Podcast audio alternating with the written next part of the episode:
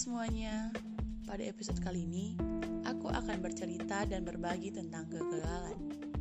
Hmm, siapakah di antara kita yang tidak pernah gagal?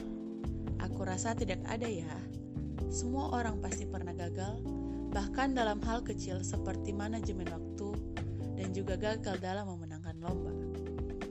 Apakah kalian tahu, jika ilmuwan ternama seperti Albert Einstein pun pernah gagal? Aneh bukan? Dan tentunya pasti banyak yang bertanya, mengapa seorang jenius seperti dia bisa gagal? Ya, tentu saja karena dia hanya seorang manusia biasa dan tidak akan pernah sempurna. Sejenius apa pun seseorang, tidak mungkin dalam kehidupannya selalu berjalan secara lancar.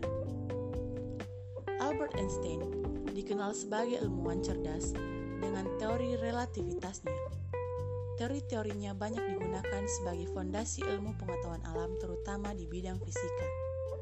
Namun ternyata, kehidupan Albert Einstein tidak semulus otaknya yang cerdas.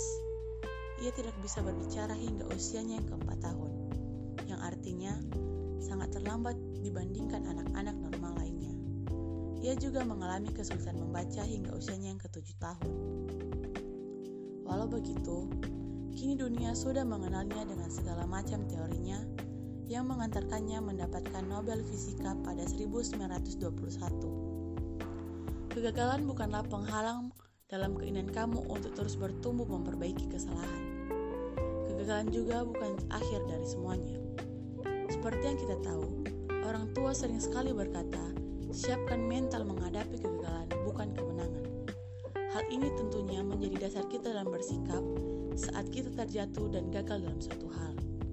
Kegagalan merupakan batu loncatan untuk mencapai tingkatan yang lebih tinggi.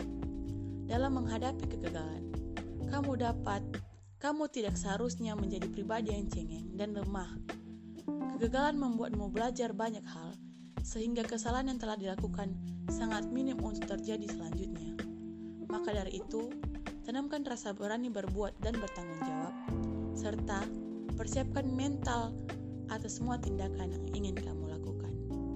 Sekian dari episode kali ini.